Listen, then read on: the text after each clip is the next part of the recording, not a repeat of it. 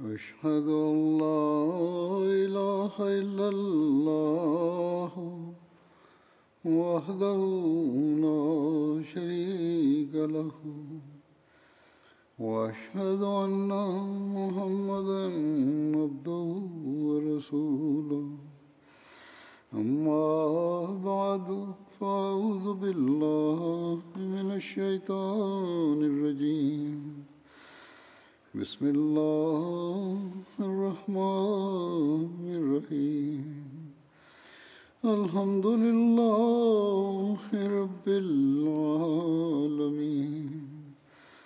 الرحمن الرحيم. مالك يوم الدين. إياك نعبد وإياك نستعين. اهدنا الصراط المستقيم صراط الذين أنعمت عليهم غير المغضوب عليهم ولا الضالين mwenyezi mungu amsaidie sana anasema habari za kusilimu kwa hat abubakar raziallahu taala anhu zilikuwa zinazungumzwa. Kuhusu hilo kuna maelezo yake mengine pia. Baadhi ya mambo yameelezwa kwa namna mbalimbali. Ndiyo maana yanaelezwa tena na inaonekana kuwa ni tukio moja tu. Sasa nitaeleza machache. Tukio la kusilimu kwa hat abubakar linapatikana hivi katika usdul ghaba ya kwamba imesimuliwa na hazrat abdullah bin masud ya kwamba hazrat abubakar sidik alisema ya kuwa mimi kabla ya kudai kwa nabii karim wasallam kuwa mtume safari moja nilikwenda yemen na nikawa mgeni kwa mzee mmoja wa kabila la azad. Mtu huyo alikuwa ulama mmoja alikuwa amevisoma vitabu vya mbinguni na alikuwa mahiri kuhusu nasaba za watu. Yeye aliponiona akasema nadhani wewe ni mwenyeji wa haram. Nikasema ndio mimi natokana na watu wa haram. Kisha yeye akasema nadhani wewe ni mkuraishi nikasema ndio natokana na kuraishi kisha yeye akasema nafikiri wewe ni temi. Nikasema naam mimi ni miongoni mwa tem bin murra. Mimi ni abdullah bin uthman. Na nimetokana na kizazi cha kaab bin saad bin tem bin murra. Yeye akasema kwangu kuna jambo moja tu limebaki kuhusu wewe. Huzur anasema hapa kusema kwa hat abubakar kwamba mimi ni abdullah bin uthman. Nafikiri hadi wakati ule mtume saa salam alikuwa bado hakumpa jina la abdullah lakini riwaya inasema hivi. Ye akasema kuhusu wewe bado kuna jambo moja. Nikasema lipi? Ye akasema ondoa kitambaa kutoka tumbo lako na nionyeshe. Nikasema sitafanya hivyo au niambie sababu zake. Yeye akasema nimesoma katika elimu sahihi na kweli ya kwamba nabii mmoja atakuja katika haram. Kijana na mzee mmoja watamsaidia katika shughuli zake. Ama kuhusu kijana yeye atakuwa mwenye kuzuia shida na kusimama kidete kwenye matatizo.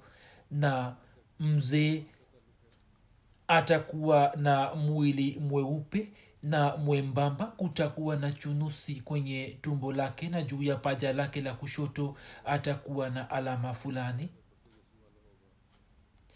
Yeye akasema sio lazima kwamba unionyeshe yale niliyotaka kutoka kwako. Sifa zingine ulizo nazo zimeshatimia kwangu isipokuwa kile kilichosiri kwangu. Hata abubakar akasema nikamwondolea kitambaa kutoka tumbo langu. Yeye akaona kipele cheusi juu ya kitovu changu. Hapo akasema na hapa kwa mungu wa kaaba wewe ni yule mtu. Nataka kuweka mbele yako swala moja hivyo kuhusu hilo uwe makini. Hata abubakar akasema ni lipi? Yeye akasema ala usiache mwongozo na uendelee kushika njia bora yenye mfano kwa nguvu na mali na fedha ambazo allah atakujalia.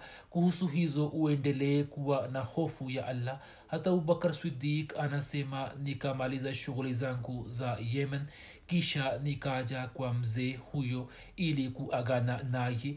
Yeye akasema je utakumbuka shairi yangu niliyotunga katika shani ya nabii huyo? Nikasema naam. Yeye akaniambia beti chache. Hata abubakar anasema kisha nikaaja maka na mtume salallahu alehi wasallam alikuwa ameshadai kuwa nabii ukba bin abi muad sheba rabia abu jahal abu bakhtri na machifu wengine wa kuraishi wakaja kwangu. Nikawaambia shida gani imetokea kwenu? Au kuna tukio limetoka mmekuja kwangu kwa pamoja wao wakasema ewe abubakar tukio kubwa limetokea. Yatima wa abu talib anadai ya kwamba yeye ni nabii. Kama usingekwepo sisi tusingesubiri chochote kuhusu huyo. Sasa kwa kuwa umekuja hivyo katika swala hilo tunakutegemea wewe tu na unatutosha. Hata abubakar akasema mimi nikawabembeleza kwa hikima na nikauliza kuhusu nabii salallahu alehi wasallam. Nikaambiwa kuwa yupo nyumbani kwa khadija nikaenda kupiga hodi mlangoni kwake mtume wasallam akaja nje. Nikasema e muhammad salallahu wewe umeacha nyumba ya familia yako na umeachana na dini ya mababu zako? Mtume salallahu akasema e abubakar mimi ni mtume wa allah kwako na kwa watu wote basi umwamini allah. Nikasema wewe una hoja gani? Juu yake mtume salallahu alehi akasema yule mzee uliyekutana naye huko yemen. Nikasema huko yemen kulikuwa na wazee wengi niliyokutana nao. Mtume salallahu alehi akasema yule mzee ambaye alikuwa amekusimulia shairi. Nikasema ewe rafiki yangu nani amekusimulia habari hiyo? Mtume salallahu alehi akasema malaika adhimu aliyekuwa anawajia mitume kabla yangu. Nikasema lete mkono wako. Mimi natoa shahada ya kwamba hakuna apasaye kuabudiwa isipokuwa allah na wewe ni mtume wa allah. Hata abubakar alikuwa akisema ya kwamba kisha nikarejea na kwa sababu ya kusilimi kwangu kwa sababu ya kusilimu kwangu hakuna aliyefurahi zaidi kuliko mtume salallahu wasallam katikati ya milima miwili ya makka. Hiyo ni kumbukumbu kumbu ya ustul ghaba. Huzur anasema yawezekana sehemu zingine wengine wanatia chumwe kwa ajili ya masimulizi lakini mambo mengi yatakuwa sahihi pia. Katika riazu nazara tukio la kusilimu kwa hata abubakar limeendikwa hivi أم أم المؤمنين. هاد أم سلمة أنا سيموليا يكوان بهاد أبو بكر صديق عليك ورفيقها ميمو na mwaminifu wa mtume sawasalam mtume sawasalam alipodai kuwa mtume watu wa kuraishi wakamjia hata abubakar na wakasema ya kwamba ewe abubakar rafiki yako amekuwa mwenda wazimu mungu apishe mbali. Hata abubakar akasema imekuaje wao wakasema yeye katika msikiti wa haram anawaita watu kwenye tauhidi yani mungu mmoja na anasema ya kwamba yeye ni nabii. Hata abubakar sidik raziallahu anhu akasema je amesema hivi hivyo watu wakasema ndio na anasema katika msikiti wa haram. Hivyo hata abubakar akamwendea mtume salllahualhi wasalam na akapiga hodi kwenye mlango wake. Akamwita nje. Mtume salllahualhi wasalam alipotoka nje hata abubakar akasema ewe abul kasim nimesikia ya kwamba wewe unawaita watu kwenye tauhidi ya allah na unasema ya kuwa wewe ni mtume wa allah wewe unawaita watu kwenye tauhidi ya allah na unasema kwamba mungu ni mmoja. Mtume sallahualwasalam akasema ndiyo ewe abubakar kwa yakini mola wangu mwenye heshima na shani amenifanya kuwa bashir na nazir na amenifanya kuwa dua ya ibrahimu na amenituma kwa watu wote hata abubakar akamwambia mtume salallahu wallahi sijawahi kukuona ukisema uongo. Wewe kwa yakini kwa sababu ya daraja kubwa ya uaminifu wako na huruma na matendo yako mema unastahili kupata utume. Lete mkono wako ili nifanye baiati yako. Mtume salallahu akampa mkono wake naye akafanya baiati yake na akamsadikisha na akakiri ya kwamba kile ulicholeta ni haki basi wallahi hat abubakar hakusita hata kidogo mtume salallahu alehi wasallam alipomwita kwenye islam. Kuna riwaya isemayo ya kuwa mtume salallahu alehi wasallam alisema kila niliyemwita kwenye islam aliteleza na kusita na akaendelea kungojea isipokuwa abubakar mimi nilipomwambia kuhusu islam yeye hakusita wala hakuonyesha wasiwasi wowote. Mtume salallahu alehi wasallam alisema eni watu allah amenituma kwenu. Nani mkasema wewe ni mwongo? Na abubakar akasema u mkweli naye akanihurumia kwa nafsi na mali yake. Hiyo ni riwaya ya bukhari. Almusleh maud akieleza tukio la kusilimu kwa hat abubakar anasema hivi mtume mtukufu salallahu alehi wasallam alipodai kuwa mtume wakati ule hata abubakar raziallahu anhu alikuwa amekwenda nje ya mji aliporejea mjakazi wake akamwambia ya kwamba rafiki yako mungu apishe mbali amekuwa mwenda wazimu naye anaongea mambo ya ajabu na anasema ya kwamba malaika wananiteremkia toka mbinguni. Hata abubakar raziallahu anhu akainuka mara moja na akamwendea mtume salallahu alehi wasallam na akapiga hodi. Mtume salallahu alehi wasallam akatoka nje. Hata abubakar akasema nimekuja kukuuliza jambo moja tu. Je umesema ya kwamba malaika wa mungu wananitirimkia na wanaongea nami mtume salallahu alehi akiwa na wazo ya kwamba abubakar asije akapata shida akataka kufafanua jambo lake hiyo ndiyo riwaya inayoaminika zaidi katika historia yetu.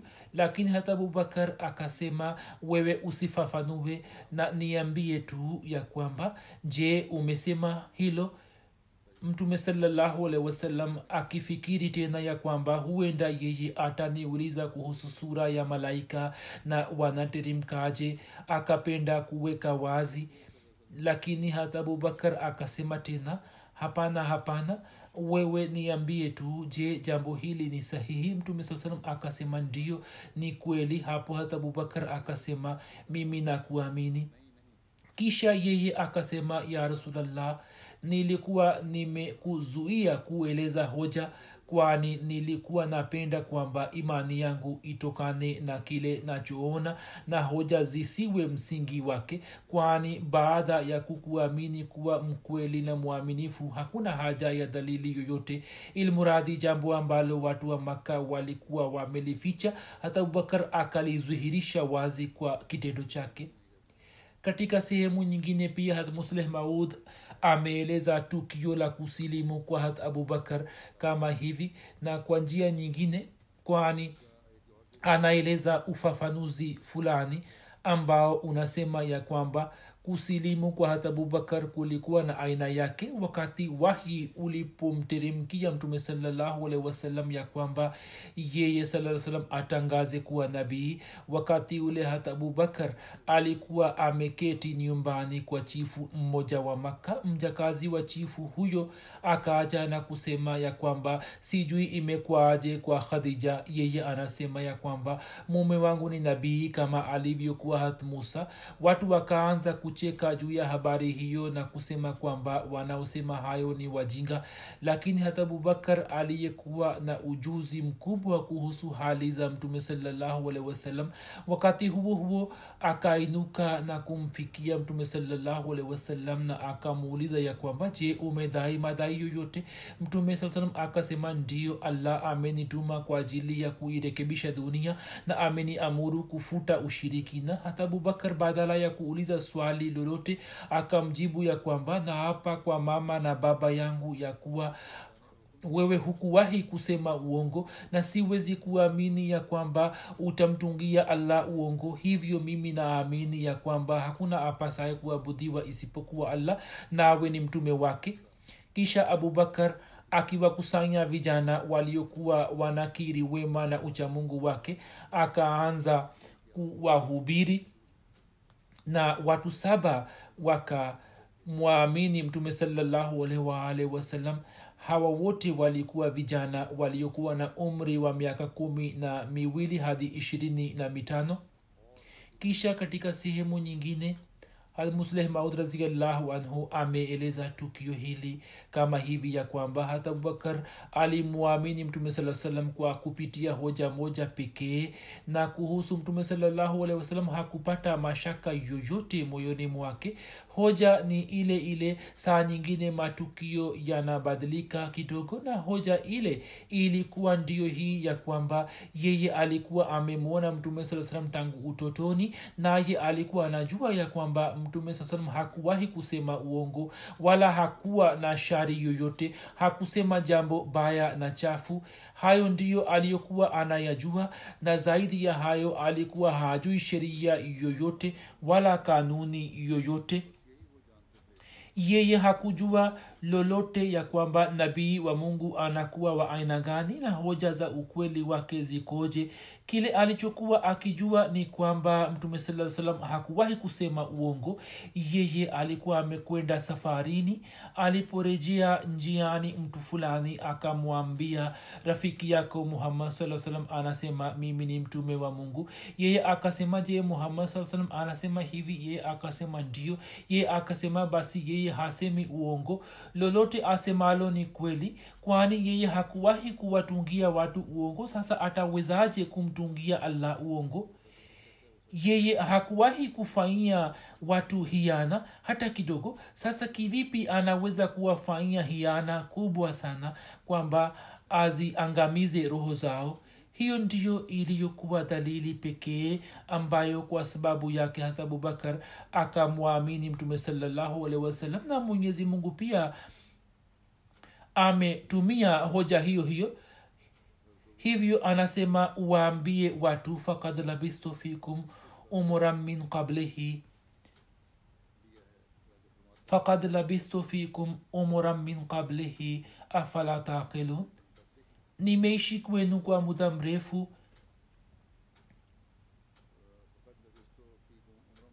Ebu angalieni katika muda huo wote siku wafanyieni uasi wowote. Sasa nawezaje kumfanyia allah uasi? Hiyo ndiyo iliyokuwa dalili aliyoichukua hadrat abubakar na akasema ya kwamba kama yeye anasema kwamba mimi ni mtume wa allah basi yu mkweli nami naamini. Baada ya hayo hakuna shaka yoyote iliyozalika moyoni mwake wala hakuonyesha uwivu wowote. Yeye akakabiliana na mateso makubwa makubwa na akalazimika kuacha mali na watani na akalazimika kuwaua jamaa zake lakini hakupata mashaka yoyote kuhusu ukweli wa mtume saa salam safari moja musleh maud alipokuwa akiwapa wafanya baiati miongozo na kuwafahamisha basi katika maongezi yake alikuwa amewasimulia tukio hilo la hat abubakar la kumwamini mtume salallahu alehi wasallam. Almasihi maud alahsatuwassalam anasema ya kwamba lakabu ya swidik ambayo mtume wasallam amempatia harat abubakar raziallahu anhu. Mwenyezi mungu anajua vizuri ya kuwa yeye alikuwa na kamilifu gani na gani. Mtume salallahu wasallam pia amesema ya kwamba daraja ya hat abubakar raziallahu anhu inatokana na kitu kilichomo moyoni mwake. Na kama tuangalie kwa makini basi kwa hakika imani aliyoonyesha hat abubakar ni vigumu kupata mfano wake na ukweli ndio huu ya kwamba katika kila zama mtu akitamani kupata kamilifu za sudik ni muhimu kwake ya kwamba afanye juhudi kwa kadri awezavyo ya kujipatia sifa za abubakar na kisha sawa na nguvu zake afanye maombi maadamu haji chini ya kivuli cha sifa za kiabubakr na hashiki rangi yake hawezi kupata kamilifu za kiswidik kisha akasema asili ya kiabubakar ni nini ili tuweze kufafanua kuhusu asili ya kiabubakar tunahitaji muda mwingi lakini akasema kwa kifupi naeleza tukio moja tu nalo ni ya kwamba mtume salllahualhi wasallam alipodai kuwa nabii wakati yule hata abubakar anhu alikuwa amekwenda siria kufanya biashara aliporejea na bado alikuwa njiani tu ndipo mtu mmoja akakutana naye. Hata abubakar akamuuliza kuhusu hali ya makka na akamuuliza kama kuna jipya kama ilivyo kawaida ya kwamba mtu anaporudi kutoka safari basi akikutana na mwananchi wake njiani huwa anamuuliza kuhusu hali ya watani wake. Mtu huyo akamjibu ya kwamba jambo jipya ni ya kuwa rafiki yako muhammad salllahualhi wasalam amedai kuwa nabii. Hasa abubakar akisikia tu akasema kama amedai basi bila shaka yeye ni mkweli kutoka tukio hilo moja tu tunaweza kujua ya kuwa jinsi yeye alivyokuwa na zana nzuri kwa mtume salllahualhi wasallam hakuona haja ya muujiza na huo ndio uhakika ya kwamba mtu anayedai muujiza ni yule tu asiyemjua mdai na awe na haja ya kujua zaidi. Lakini mtu akiwa na ujuzi barabara wa hali zote yeye hana haja ya muujiza ilmuradi hata abubakar raziallahu anhu akiwa njiani aliposikia kuhusu madai ya mtume salllahualhi wasalam akamwamini. Kisha alipowaswili makka akamjia mtume salllahualhi wasalam na akamuuliza kuhusu madai yake. Mtume salllahualhi wasalam akasema ndiyo ni kweli. Hapo hata abubakar raziallahu taala anhu akasema kwamba wewe uwe shahidi ya kwamba mimi ni msadikishaji wako wa kwanza. Maneno yake hayakuwa maneno tu bali hata abubakar akayathibitisha kwa matendo yake na akatimiza ahadi yake mpaka mauti na hata baada ya kufa pia hakumwacha. Masihi maud alahsatu wassalam akieleza maelezo ya aya ya sura rahman waliman khafa maqama rabbihi jannatan. Na anayeogopa makamu ya mola wake atapata bustani mbili. Waliman khafa maqama rabbihi jannatan. Na anayeogopa makamu ya mola wake atapata bustani mbili. Anatoa mfano wa hat abubakar raziallahu taala anhu na anasema ya kwamba mwangalie hata abubakar sidik ya kwamba yeye alipokuwa akirejea kutoka nchi ya siria njiani mtu mmoja akakutana naye. Yeye akamuuliza kama kuna habari mpya. Mtu huyo akamjibu ya kwamba hakuna jipya isipokuwa rafiki yako muhammad salaa salam amedai kuwa nabii. Hapo abubakar sidik akamjibu ya kwamba kama yeye amedai kuwa mtume basi yu mkweli. Yeye hawezi kuwa mwongo baada yake hata abubakar sidik akafika moja kwa moja kwa mtume salllahualhi wasallam na akasema kwamba wewe uwe shahidi ya kuwa mimi ni muumini wa kwanza. Angalieni yeye hakumwomba mtume salllahualhi muujiza wowote na kwa sababu ya baraka za kumjua tu alikuwa amemwamini. Kumbukeni wanaoomba miujiza ni wale tu wasio na utambulisho. Mtu aliye rafiki wa utotoni kwa ajili yake hali za nyuma ndiyo muujiza.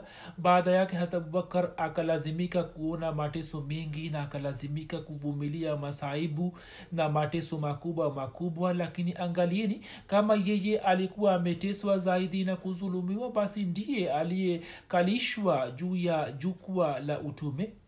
Allah taala akamjalia malipo mema katika dunia hii na huku akhira pia akamjalia pepo. Alikuwa anashughulikia biashara kwa kutwa nzima lakini allah akamjalia daraja ya kwamba baada ya mtume saa salam akachaguliwa kuwa khalifa wa kwanza kisha katika sehemu nyingine sayidina ahmad alah anasema watu huwa wa aina mbili. Wanaokuwa na asili njema wanakubali tu. Watu hawa wanakuwa na busara nyingi kama alivyokuwa hata abubakar sidik raziallahu taala anhu na wengine wasio na akili. Pale shida inapotokea tayari ndipo wanachangamka kidogo. Yaani pale wanapokamatwa na shida fulani na adhabu inatokea ndipo wanatafakari kwamba tuamini au la.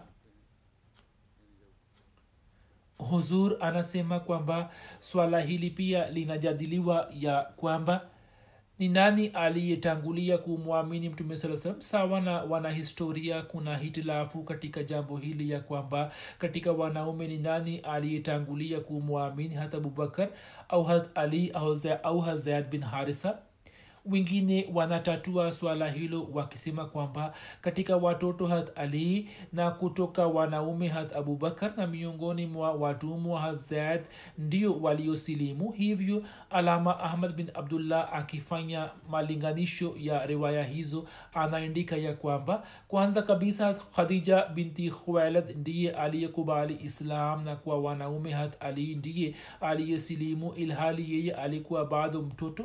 Kama kuhusu umri wake imekwisha elezwa tayari kwamba umri wake ulikuwa miaka kumi. Yeye alikuwa ameficha uislamu wake na mtu mzima na mwarabu wa kwanza aliyekubali islam na akazuhirisha islam yake alikuwa hat abubakar bin abu kahafa. Na watumwa walioachwa huru mtu wa kwanza aliyesilimu alikuwa zaid bin harisa.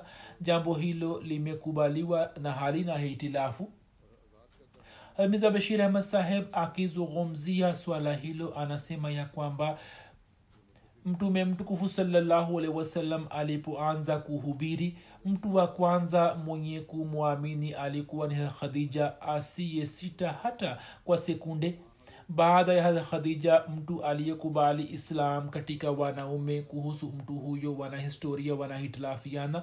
Baadhi yao wanataja jina la abubakar abdullah bin abi qahafa wengine wanasema alikuwa hat ali au zaid bin harisa lakini yeye anaandika ya kwamba katika rai yangu mjadala huu hauna maana. Hat ali na zaid bin harisa walikuwa watu wa familia ya mtume saa salam na walikuwa wakiishi kwake kama watoto wake mtume saa salam alipodai kuwa mtume wao wakamwamini tu. Mtume saa salam alipokuwa akiwaambia jambo fulani wao walikuwa wanakubali tu na yawezekana kuwa wakati ule pia watakuwa wameamini hivi hivi kisha anaandika ya kwamba tukiwatoa watoto hawa wawili basi anayebaki ni hat abubakar aliyetangulia kumwamini mtume sawasalam hivyo mshairi makhsus wa mtume saa hasan bin thabit ansari anasema kuhusu hat abubakar raziallahu anhu ya kwamba iza tazakarta shajrun min akhi siqatun fazkur akhaka aba bakrin bima faala خير البرية أتقاها وعادلها بعد النبي وأوفها بما حمل. الثاني التالي المحمود مشهد. وأول الناس منهم صدق الرسل. يعني kuhusu ndugu yenu mzuri kumbukumbu kumbu fulani yenye uchungu na huzuni ikizalika moyoni mwenu basi wakati yule kumbukeni ndugu yenu abubakar kwa sababu ya sifa zake zinazostahiki kukumbukwa. Yeye baada ya mtume salallahu alehi alikuwa mcha mungu na mwenye kupenda uadilifu katika watu wote na alikuwa mwenye kutimiza wajibu wake aliyobeba juu yake.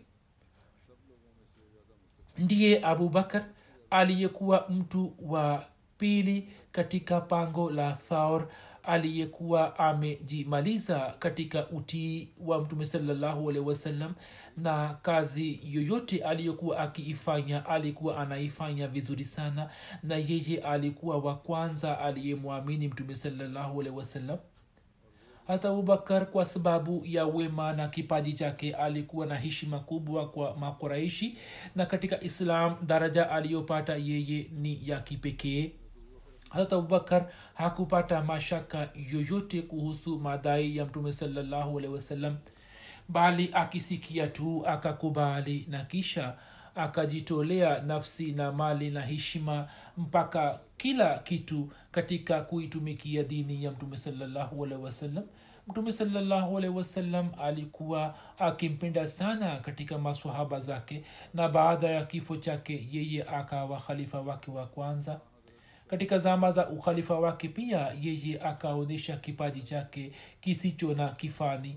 Kuhusu hata abubakar msomi mashuhuri wa ulaya springer anaandika mwanzoni mwa islam kuamini kwa abubakar juu ya mtume saa salam ni dalili kubwa sana ya kwamba muhammad salllahualhi wasalam anaweza kudanganywa lakini yeye hawezi kumdanganya yeyote bali kwa moyo wote alikuwa anaamini kuwa yeye ni nabii wa allah. Sir william mayor pia anaafikiana na rai ya springer. Hamidha bashir ahmad saheb ameandika kwa sababu ya mahubiri ya islam mateso aliyoona had abubakar kuhusu swala hilo katika usdulghaba imeendikwa hivi ya kwamba islam ilipokuja yeye alitangulia kuikubali na kundi moja la watu wakasilimu kwa kumpitia yeye kwa sababu ya mapenzi yale waliyokuwa nayo na kwa sababu ya athari yake njema iliyokuwa juu yao. Mpaka kuna masahaba watano wa ashra mbashra waliokubali islam juu ya mkono wake. Kutokana na mahubiri ya hata abubakar sidik waliosilimu ni kina hat usman bin affan hat zubair bin awam hat abdurahman bin auf hat saad bin abi waqas hat talha bin ubaidullah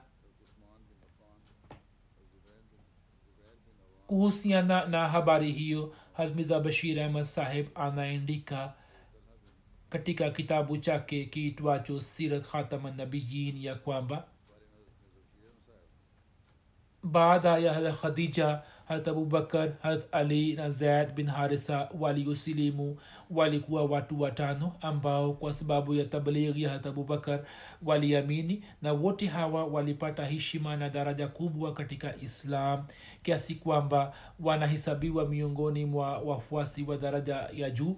Majina yao ni kama yafuatayo awal hat usman bin affan aliyetokana na kabila la banu umaya wakati wa kusilimu umri wake ulikuwa takriban miaka thelathini baada ya harat umar yeye akachaguliwa kuwa khalifa watatu wa mtume saa salam hat usman alikuwa ni mtu mwenye utu mwaminifu akiwa na moyo laini mkarimu na mtu tajiri. Hivyo katika nyakati nyingi alijitolea sana kwa ajili ya islam.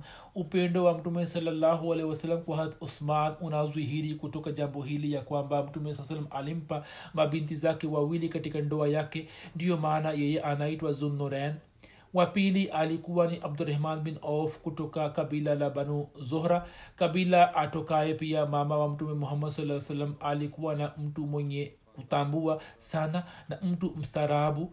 Ndiye aliyetatua swala la ukhalifa wa usman. Wakati wa kusilimu alikuwa na umri wa miaka takriban thelathini. Alifariki katika kipindi cha ukhalifa wa usman watatu alikuwa ni saad bin abi waqas aliyekuwa ni kijana wakati huo alikuwa na miaka kumi na tisa. Yeye pia alitokana na kabila la banu zohra na alikuwa ni mtu jasiri sana katika zama za hat umar. Yeye ndiye aliyepata ushindi wa iraq alifariki dunia katika zama za amir muavia wanne alikuwa ni zubair bin al awam ambaye alikuwa ni binamu wa mtume muhammad saa salam yani alikuwa ni mtoto wa safia binti abdulmutalib na baadaye aliweza kuwa mwanamkwe wa hat abubakar yeye alitokana na kabila la banu asad na wakati wa kusilimu alikuwa na umri wa miaka kumi na mitano tu. Mtume salllahualhi wasalam alimpa lakabu ya hawari kwa sababu aliweza kutoa huduma makhsus katika vita vya khandak zubair katika zama ali baada ya vita vya jamal aliuawa shahidi watano alikuwa ni talha bin ubaidullah aliyetokana na familia ya hat abubakar yani kabila la banu tem na wakati huo alikuwa ni kijana. Talha pia alikuwa ni mtu mmoja wapo waliyopenda sana islam. Katika zama za hat ali aliwawa shahidi katika vita vya jamal masahaba hawa watano ni miongoni mwa ashra mbashira yani kati ya masahaba kumi ambao mtume salallah aliwabashiria kutoka ulimi wake uliobarikiwa ya kwamba wataipata pepo na ambao walikuwa ni wafuasi wa karibu sana wa mtume salallahu na walikuwa washauri wa mtume salallahu makafiri wa makka waliwadhulumu sana watu waliokubali islam. Sio tu waislamu wadhaifu waliodhulumiwa bali hata mtume muhammad saa salam pia mwenyewe na hat abubakar pia hawakuepuka zulma ya makafiri wa makka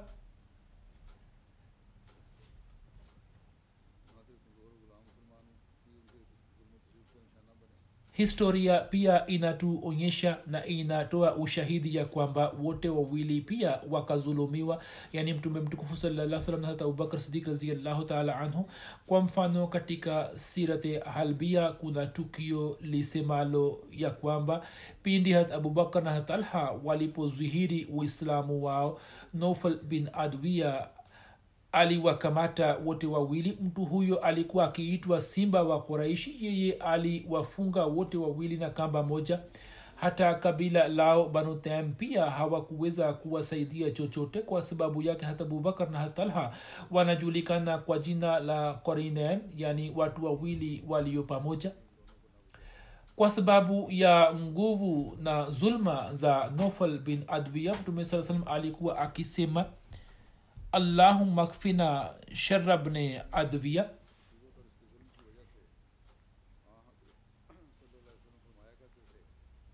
Ewe allah ututosheleze zidi ya shari ya ibne adwiya urwa bin zubair alisema ya kwamba mimi nilimuuliza hat abdullah bin amr bin as ya kwamba niambie kuhusu zulma kubwa ambayo washirikina waliifanya kwa mtume salallahu alehi wasallam. Yeye akaniambia ya kwamba siku moja nabii saa alikuwa anaswali katika hatim ya msikiti wa haram ndipo akaja ukba bin abi muad naye akitia kitambaa kwenye shingo ya mtume saa salam akakaba kwa nguvu sana. Katika katika muda huo akaja hat abubakar raziallahu na akaja kushika bega la ukba na akamsogeza nyuma na akasema ataktuluna rajulan an yaqula rabiyallah je mtamua mtu kwa sababu anasema mola wangu ni allah? Riwaya moja inasema ya kwamba safari moja washirikina walimwambia mtume salallahu alehi wasalam ya kwamba je husemi jambo fulani na fulani kuhusu miungu yetu. Mtume saa salam akasema ndio. Hapo wao wakamzunguka na wakati ule mtu fulani akamwambia hata abubakar kwamba nenda ukaangalia hali ya rafiki yako. Hata abubakar akatoka na kufika katika msikiti wa haram. Yeye akamkuta mtume saa salam katika hali hii kwamba watu walikuwa wamemzingira. Hata abubakar akasema ole wenu ataktuluna rajulan ان يقول ربي الله؟ fakad jaakum bilbayinati من ربكم. je mtamua mtu kwa sababu anasema mola wangu ni allah. Na kwa yakini yeye amewafikieni kwa dalili wazi zitokazo kwa mola wenu. Hapo wao wakamwacha mtume saa salam na wakaelekea kwa hat abubakar na wakaanza kumpiga binti ya hata abubakar hata asma anasema ya kwamba yeye alitujia katika hali hii ya kwamba alipokuwa akigusa nywele zake nywele zake zilikuwa zikija kudondoka na kuja kwenye mkono wake na alikuwa akisema kwamba tabarakta ya zaljalale walikram ewe mwenye utukufu na heshima wewe ni mwenye baraka. Riwaya nyingine inasema ya kwamba wale watu walivuta kichwa na ndevu ya mtume saa salam kwa nguvu sana. Hata nywele zake nyingi zikadondoka hapo. Hata abubakar akainuka ili kumwokoa naye alikuwa akisema ataktuluna rajulan an yaqula rabi allah. Je mtamua mtu kwa sababu anasema mola wangu ni allah? Na je mnataka kumua mtu kwa sababu anasema mola wangu ni allah na hata abubakar alikuwa akilia machozi. Hapo mtume saa salam akasema e abubakar uache tu. Naapa kwa dhati ambaye uhai wangu umo mkononi mwake. Mimi nimetumwa kwao ili nitoe uhai wangu. Hapo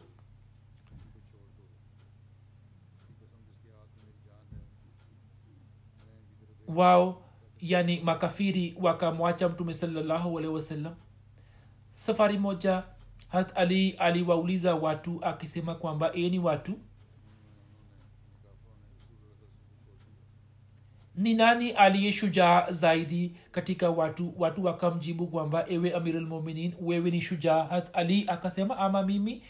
Yeyote aliyepigana nami mimi nikamtendea kwa uadilifu yani nikamua lakini mtu aliye shujaa zaidi kuliko wote ni abubakar siku ya badr. Sisi tulimwandalia mtume salallahu wasalam hema lake kisha tukaulizana ni nani atakayebaki kwa mtume saa salam ili mshirikina yote asiweze kumfikia. Wallahi hakuna aliyejitokeza isipokuwa hata abubakar sidik raziallahu anhu akiniosha upanga wake akaaja kusimama karibu na mtume salallahu alehi wasalam na akasema kwamba mshirikina hataweza kumfikia mtume saa salam mpaka apigane na abubakar basi yeye ndiye shujaa zaidi kuliko vote hat ali anasema siku moja nilimwona mtume salaa salam akikamatwa na quraishi mmoja alikuwa akimkasirikia na mwingine alikuwa akimsumbua na watu walikuwa wakisema ya kwamba wewe umewabadili waabudiwa wote kuwa mwabudiwa mmoja. Wallahi yote akimkaribia mtume saa salam harat abubakar alikuwa akimpiga na kumfukuza na alikuwa akisema ole wenu ataktuluna rajulan an yaqula rabiallah je mtamua mtu kwa sababu anasema mola wangu ni allah kisha hat ali akaondoa shuka yake na akalia machozi hadi ndevu zake zikalowa. Kisha akasema haki ya mungu je muumini wa ale firauni alikuwa mbora au hata abubakar? Aghlabu hat ali aliongea kuhusu muumini wa ale firauni kwa sababu katika qurani tukufu aya hii imenasibishwa na mtu yule wa ale firaun ambaye alikuwa ameficha imani yake na alikuwa anasema katika jumba la firauni ataktulun rajulan an yaqula rabbi allah? Hapo watu wakanyamaza. Hat ali akasema haki ya mungu saa moja tu ya harat abubakar ni bora kuliko wema wote wa muumini wa ale firauni kwa sababu mtu huyo alikuwa anaficha imani yake wakati harat abubakar alikuwa anatangaza imani yake waziwazi. Musleh maud raziallahu taala anhu anasema tunapoona matukio ya maisha matakatifu ya mtume salallahu alaihi wasallam tunaona dai hili kuwa ni la kweli na katika kila hatua tunaona matukio kama hayo ambayo ni ushahidi wa upendo wa mtume salallahu salam ambayo alikuwa nayo kwa wanadamu. Hivyo mtume salaa salam alipitia mateso yasiyo na mipaka katika kusambaza ujumbe wa umoja wa allah. Siku moja makafiri wakitia kitambaa kwenye shingo lake wakaanza kumkaba kwa nguvu mpaka macho yake yakawa mekundu na kutoka nje. Hata abubakar aliposikia akamkimbilia na kwa kumwona mtume saa salam katika hali hii ya uchungu machozi yakadondoka machoni mwake naye akiwasukuma nyuma makafiri wale akasema muwe na hofu ya allah. Je mnamtesa mtu kwa sababu anasema mola wangu ni allah? Masihi aliahidiwa anasema safari moja baadhi ya wapinzani walimkamata mtume saa salam alipokuwa peke yake na wakamtia kitambaa shingoni mwake na wakaanza kumkaba ilikuwa karibu afe kwa bahati tu hat abubakar akaja na akamwokoa. Hapo wao wakamshambulia hata abubakar na kumpiga vibaya hadi akazimia na kuanguka chini. Kuhusu hata abubakar zipo riwaya zinazoeleza jinsi alivyowakomboa watumwa. Imeendikwa ya kuwa hata abubakar alipokubali islam alikuwa na dirhamu elfu ambazo akazitumia katika njia ya allah na akawaachia huru watu saba ambao walikuwa wakiteswa kwa sababu ya allah. Aliwaachisha hat bilal amir bin fuhera zunera mahadvia na binti yake binti mmoja wa bani mumal na umme awes hat bilal alikuwa mtumwa wa banu juma na umaya bin khalf alikuwa anamtesa sana. Kuna riwaya inayosema hat bilal aliposilimu wakuu zake waka wakamkamata na wakamlaza chini na wakaweka juu yake mawe na ngozi ya ngombe na wakasema mola wako ni laat na uza lakini hat bilal alikuwa akisema ahad ahad. Na hata abubakar akaja kwake na akasema hadi lini mtamtesa mtu huyo? Msimuliaji anasema hat abubakar akamnunua hat bilal kwa okia saba na kumwacha huru yani okia moja ni sawa na dirhamu arobaini yani akamnunua kwa dirhamu mia mbili themanini. Kisha hat abubakar akamuuleza mtume saa salam tukio hilo. Mtume saa salam akasema ewe abubakar ulishiriki mimi pia katika wema huo? Hat abubakar akasema ya rasulllah mimi nimemwacha huru. Hat amir bin fuhera alikuwa mtumwa mwenye asili ya afrika. Yeye alikuwa mtumwa wa tufail bin abdullah bin sakhbara ambaye upande wa mama alikuwa kaka wa hat aisha raziallahu taala anha. Hat amir alikuwa miongoni mwa wale waliotangulia kukubali islam na akapata mateso mengi katika njia ya allah. Hata abubakar akamnunua na kumwacha huru. Hazinira rumi alikuwa miongoni mwa wanawake waliotangulia kukubali islam. Yeye alikuwa amekubali islam katika siku za mwanzoni. Washirikina walikuwa wakimtesa sana. Inasemekana kuwa yeye alikuwa mjakazi wa banu makhzum na abu jehel alikuwa akimtesa sana. Na inasemwa kuwa yeye alikuwa mjakazi wa banu abduddar. Yeye alipokubali islam akapoteza uwezo wa kuona. Hapo washirikina wakasema lat na uza kwa sababu ya kukataliwa kwao. Wamemfanya zinira kuwa kipofu. Hapo hazinira akasema lat na uza hawajui kwamba ni nani anayewaabudu. Watawezaje kunipofua? Wao wenyewe hawawezi kuona lolote. Hilo limetoka mbinguni tu. Ni matakwa ya allah kwamba nimekuwa kipofu na mungu wangu ana uwezo wa kurejesha macho yangu. Akawajibu makafiri siku ijayo alipomka asubuhi allah alikuwa amemrudishia uwezo wake wa kuona. Macho yake yalikuwa yamepona. Hapo kuraishi wakasema hiyo imetokana na uchawi wa muhammad. Hata abubakar alipoona mateso yake akamnunua na kisha akamwacha huru huzur amesema habari hizi za ukombozi bado zinaendelea inshallah. Nitaeleza tena katika hutuba ijayo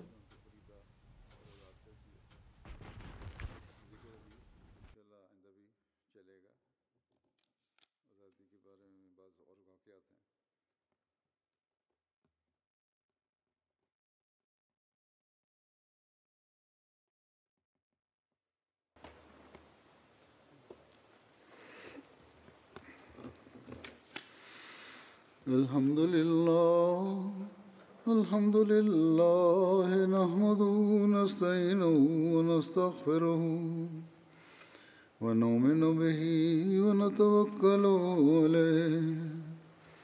ونعوذ بالله من شرور أنفسنا ومن سيئات أعمالنا. من يهده الله فلا مضل له ومن يضلل فلا هادي له. ونشهد أن لا إله إلا الله. ونشهد أن محمدا عبده ورسوله.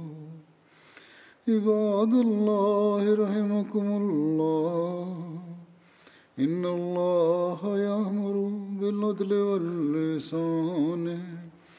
وإيتاء ذي القربى وينهى عن الفحشاء والمنكر والبغي يعظكم لعلكم تذكرون. اذكروا الله يذكركم وادعوه يستجب لكم ولذكر الله أكبر.